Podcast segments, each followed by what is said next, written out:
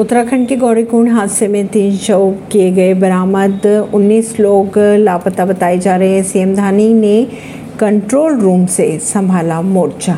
CM Pushkar Singh Dhami ने कहा कि गौरीकुंड में हुए हादसे के बाद लगातार राहत और बचाव कार्य जारी है। लापता लोगों को ढूँढने के लिए सर्च ऑपरेशन चलाए जा रहे हैं। शुक्रवार की सुबह के बात की जाए तो औचक निरीक्षण करने के बाद आपदा प्रबंधन के कंट्रोल रूम में पहुँचे धामी जहाँ उन्होंने आपदा कंट्रोल रूम में तमाम मौजूद अधिकारियों के साथ बैठक की।